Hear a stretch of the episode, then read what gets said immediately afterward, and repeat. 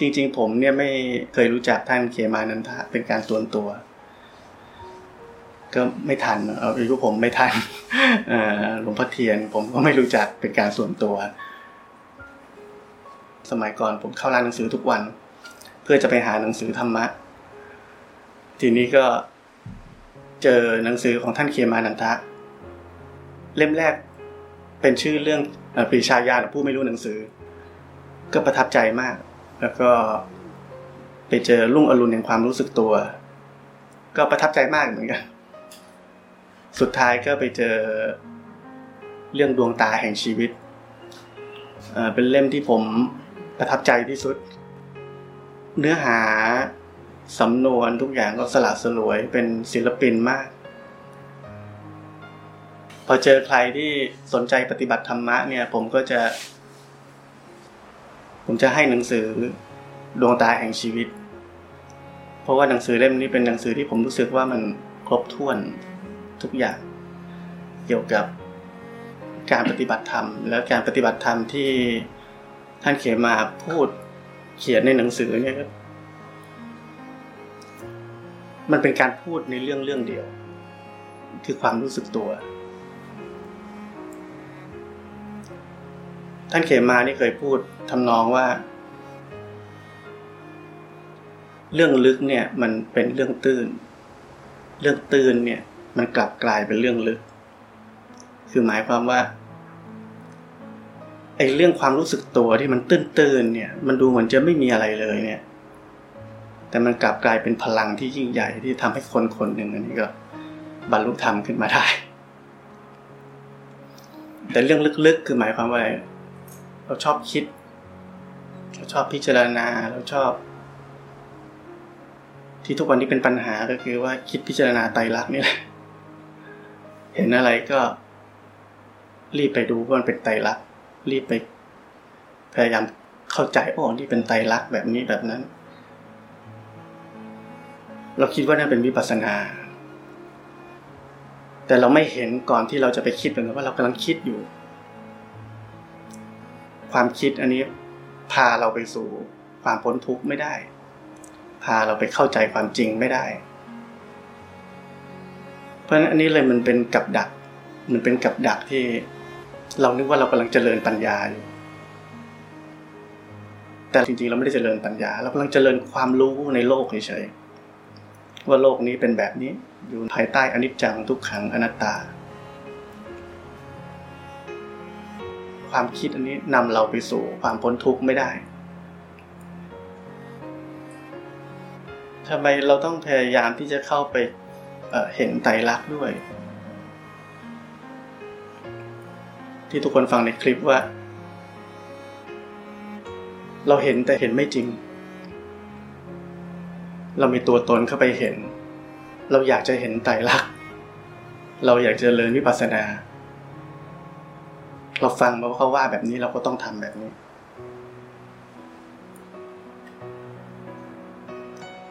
แต่ความรู้สึกตัวล้วนๆท่วนๆอันนี้ท่านเคมาพูดแบบนั้น จบแค่ตรงนั้น เมื่อไหร่ที่เรารู้สึกตัวล้วนๆท่วนๆไม่มีความคิดไม่มีอะไร เราจะได้ค้นพบสิ่งที่มีอยู่แล้ว คือความเป็นปกติ ที่มันมีอยู่แล้วในจิตใจของพวกเราทุกคน ซึ่งความเป็นปกติอันนี้เลยสำคัญมาก เราได้กลับไปสู่ความจริง กลับไปสู่สัจจะที่มันอยู่ในตัวเราทุกคนอยู่แล้ว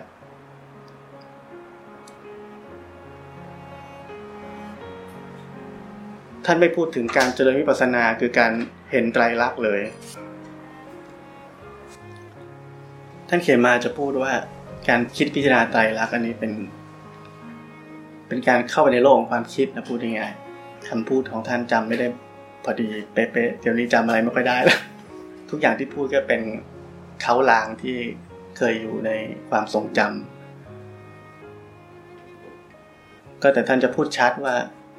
การเข้าไปพิจารณาไตรลักษณ์จะทำให้เราตกอยู่ภายในโลกของความคิดทำให้เราได้ความรู้ แต่เราไม่พบความจริง ผมเลยพูดในทุกคลิปตลอดว่า ทางของการปฏิบัติธรรมคือ ทางที่เราต้องไปสู่ความพ้นจากความปรุงแต่งทั้งปวงให้ได้ มีทางง่ายๆ แค่นั้นเอง แต่พวกเรามีความรู้เยอะ เรามีความรู้จากครูบาอาจารย์ จากคำสอน จากพระไตรปิฎกจากอะไรมากมายที่เราเก็บข้อมูลมาว่า เราต้องเป็นอย่างนี้ต้องเป็นอย่างนั้นต้องเป็นอย่างนู้นเรารู้สึกว่าการปฏิบัติธรรมนี่มันยากยากมันต้องรู้เยอะเหลือเกิน มันต้องวันจะรู้แบบนี้ เราจะเห็นเกิดดับ เราจะเห็นเกิดปุ๊บดับปั๊บเห็นคนไม่ใช่คนเห็นเรานึกว่ามีอะไรพิเศษมากมายในการที่เราปฏิบัติธรรมจนวันนึงเราพ้นทุกข์จริงๆไม่มีอะไรเราแค่พ้นทุกข์เฉยๆเรายังเป็นคนธรรมดา จริง ๆ เรากลับกลายเป็นคนธรรมดา จากที่เราไม่ธรรมดา เราในชีวิตมีหัวโขนมากมายสารพัดหัวโขนที่เราเคยเป็น ถ้าเราได้ไปอยู่วัดอยู่อะไร เราก็จะรู้ว่าหัวโขนนั้นไม่มีความหมายเลยหรือแม้กระทั่งถ้าเราได้ไปบวชเราจะรู้เลยว่าเงินที่เรามีตำแหน่งที่เรามีอำนาจหน้าที่ในโลกที่เรามีไม่มีค่าเลย เราต้องไปกราบพระอายุยี่สิบที่เขาบวชก่อนเรา ถ้าเราอายุสี่สิบห้าสิบเราต้องไปกราบเด็กกว่า อันนี้คือสิ่งที่พระพุทธเจ้า ตั้งเป็นวินัยเอาไว้ เพื่อให้คนเราเนี่ยมันลดอัตตาตัวตน ลดทิฏฐิมานะลงไป ท่านเขียนมาก็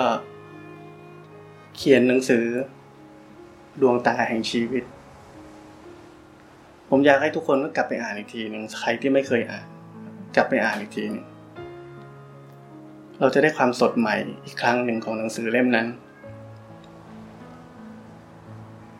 ที่ผมบอกว่าสิ่งที่ผมเคยคิดว่าผม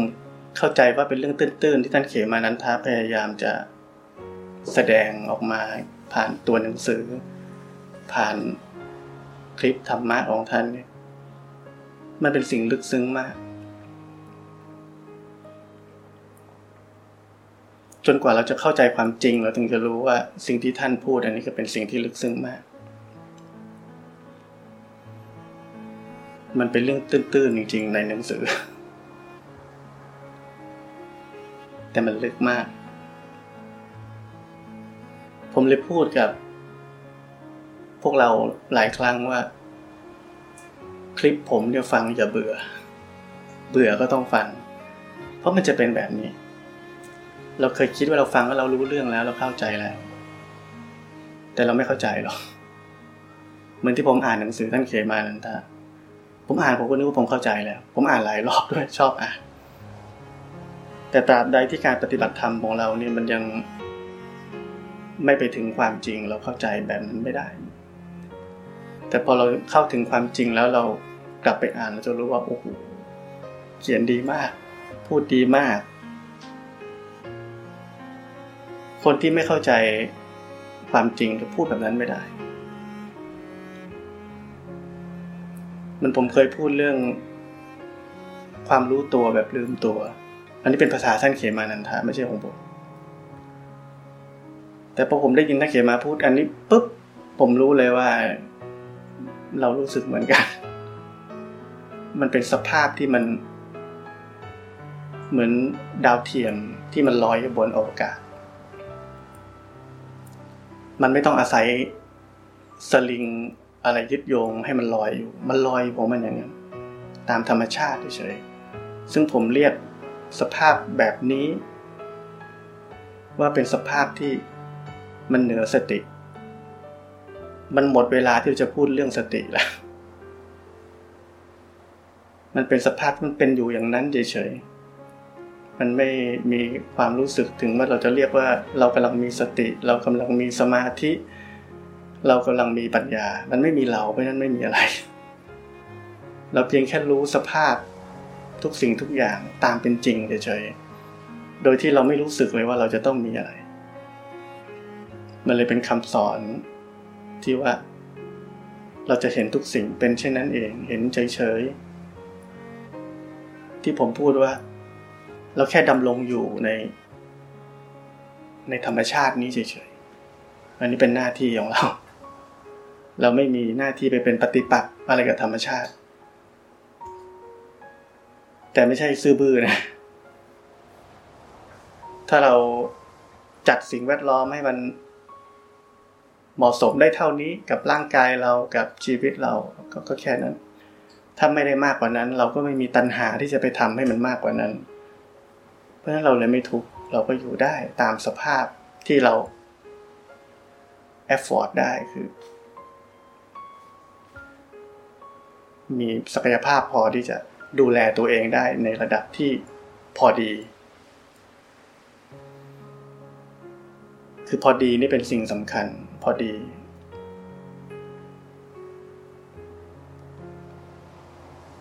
สบายเกินไปก็จะทำให้เราปฏิบัติธรรมไม่ได้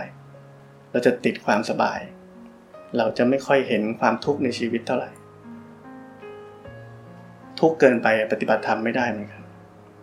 ถ้าเราพูดให้เห็นภาพคือมันพวกสันนรกพูดให้เห็นภาพใกล้ก็มาอีกก็เหมือนตอนที่เราโกรธมากๆ ปฏิบัติธรรมไม่ได้ ใครอยากให้เราหายโกรธไม่ไม่หาย หายไม่ได้เลย ต้องโกรธลักษณะแบบนี้ทุกข์มากๆ ปฏิบัติธรรมไม่ได้ แต่มนุษย์เราโชคดี โชคดีที่เรามีความเป็นปกตินี่เป็นพื้นฐานของชีวิตอยู่แล้ว แต่เราแค่ลงลืมมันไป เรามีหน้าที่ง่ายๆปลุกมันขึ้นมาเฉยๆปลุกความเป็นปกตินี้กลับขึ้นมา อยู่กับมัน อยู่กับมันให้เยอะกว่าอยู่กับแฟนเราและชีวิตเราจะเข้าถึงความพ้นทุกข์ได้ทันที ถ้าเราอยู่กับมันอย่างเต็มที่ ความพ้นทุกข์นั้นมันก็จะบริบูรณ์มันจะพ้นทุกข์ตลอดไป ผมเคยไปเจอท่านเคมาทีหนึ่งที่บ้านหมู่บ้านบัวขาว บ้านท่านก็สมซ่อหน่อย ไม่ได้ดูดีดูหน้าอยู่ จนหลวงพ่อมหาดิเลกไปเจอท่านเป็นแบบนั้นเนี่ย เลยบอกลูกศิษย์ว่าปล่อยให้ครูบาอาจารย์อยู่อย่างนี้ได้ยังไง ก็เลยเกิดการระดมทีมงานลูกศิษย์หลายสายก็ไปช่วยกัน ก็นิรมิตบ้านสอมซ่อนขึ้นมาเป็นบ้านที่ไม่ใช่รูหราอันนี้ก็ ก็สะอาดสะอ้านน่าอยู่ ก็ดี เพราะว่าท่านเขียนมานันทาก็มีคุณูปการกับคนมากมาย จะเปรียบไปท่านเหมือนตัวแทนหลวงพ่อเทียนเลยด้วยซ้ำคนรู้จักหลวงพ่อเทียนได้ในวงกว้างขวาง ผมคิดว่าเป็นเพราะท่านเขียนมานันทะเคยได้ยินอย่างท่านพูดว่า ท่านเข้าไปในซอกกับแผงบ้าน แล้วเข้าไปท่านก็ค่ๆยืนอยู่ท่าอันนี้เป็นกำแพงนะครับซอกมันต้องเข้าไปอีกท่านี้แล้วปรากฏว่าท่านเข้าไปปุ๊บแล้วอยู่ดีสมองไม่สั่งงาน ท่านขยับไม่ได้ คือไม่รู้จะไปทางไหนคือท่านนิ่งไปอึ้งทำอะไรไม่ได้เลยค้างอยู่นานครับท่านก็ต้องขยับออกทางนี้ทางนี้ก็เป็นปัญหาทางร่างกาย แต่ถ้าเป็นเราบางทีเราเนึกออกไหมพวกเราเนี่ยถ้าเรานึกอะไรไม่ออกเราจะหงุดหงิดเหมือนเราจะนึกไอ้ไอ้นั่นอะจำชื่อมันไม่ได้จะหงุดหงิดในใจแล้วทำไมนึกไม่ออกอะคนแก่ก็มีปัญหาแบบนั้นเหมือนกัน แต่ถ้าเราปฏิบัติธรรมเราปกติดี เราจะเห็นว่ามันเป็นอย่างนั้นเฉยๆนี่เราจะเห็นว่า คนแก่สองคนก็ต่างกัน คนปฏิบัติธรรมกับคนไม่ปฏิบัติธรรม เราจะมีชีวิตที่ต่างกัน เราจะมีชีวิตที่ทุกข์กับไม่ทุกข์ต่างกัน ร่างกายเราห้ามมันไม่ได้ มันต้องป่วย มันต้องแก่ มันต้องเจ็บ มันต้องตาย แต่ความไม่ทุกข์อันนี้เป็นสิ่งที่ เราเลือกที่จะไม่ทุกข์ได้ ถ้าเราเริ่มฝึกปฏิบัติธรรมแบบนั้นไอ้ความที่เราไปฟังอะไรเยอะๆ ฟังอะไรมาก ๆ แล้วเราก็ จับประเด็นไม่ได้เนี่ยมันจะเป็นตัวขวางกั้นในที่สุด เพราะว่าความรู้ทั้งหลายมันจะพาเราสงสัย ใช่ไหมใช่ไหมแบบนี้เราใช่หรือยังไอ้แบบนั้นใช่ไหมมันจะเป็นลักษณะแบบเนี้ยแต่ถ้าเรารู้หลักเหมือนที่ผมพูดให้ทุกคนฟังเรื่อง รู้สึกตัว ไม่หลงเข้าไปในโลกของความคิด แล้วก็เห็นใจที่ปกติ รู้จักใจที่มันปกติ จากสภาพเดิมแท้อันนี้บ่อยๆ ถ้าทุกคนยอมสละความ ที่เราอยากจะได้ ความรู้หรือเราจะได้อยากจะได้สภาวะอะไรที่มันดูรู้ลาหรือมันที่เราฟังเคยฟังเมื่อคนที่มีสภาวะ นั้นมีสภาวะนี้ถ้าเรายอมสละสิ่งเหล่านั้นได้ เราจะไปเร็วมาก แต่เนื่องจากเราไปเอาความรู้หลายอย่างมาเยอะ สิ่งเหล่านั้นกลับกลายเป็นอุปสรรค ที่ทำให้เราติดอยู่ ที่ทำให้เราสงสัย ความสงสัยเป็นอุปสรรคอันใหญ่ของการปฏิบัติธรรมทำไมเราสงสัย เพราะเราอยากจะได้ความรู้ทำไมเราอยากจะได้ความรู้ก็มันมีเราอยู่นั่นแหละเราไม่ยอมอยู่กับความที่เราปกติ ในความปกติอยู่ไม่มีอะไรเลย ไม่มีอยากไม่มีไม่อยาก ไม่มีความรู้อะไรด้วย เพราะว่าในขณะที่คนเราปกติอยู่เนี่ย มันไม่มีอะไร เคยรู้จักคนที่เป็นวิปัสสนูที่ชอบพูดธรรมะไหมมีความรู้ทางธรรมะขึ้นมาตลอดเวลา มีอะไรแบบนั้น คนพวกนี้อยู่ในความคิดตลอด แต่เขาไม่รู้เขาคิดว่าเขาโอ้โหกำลังแผ่ความรู้ทางธรรมะเขาเยอะมากเขา เนี่ยเป็นอะไรคิดอะไรเป็นเห็นแล้วเป็นธรรมะไปหมดเนี่ยเขาพลาดการเห็นเฉยๆไป การเห็นแล้วก็เห็นเฉยๆนี่เขาพลาดไปเขาคิดว่าเขากำลังปฏิบัติธรรมอยู่เขาได้ความรู้เยอะแยะมันไม่มีอะไร พระพุทธเจ้าเคยถามภาษาลีบุตรว่าท่านอยู่กับอะไร ภาษาลีบุตรตอบว่าอ๋อผมอยู่กับสุญญตะวิหาร ก็คืออะไรอยู่กับความว่าง ก็คือมีความว่างเป็นวิหารธรรม แล้วมันจะมีอะไรในความว่าง มันไม่มี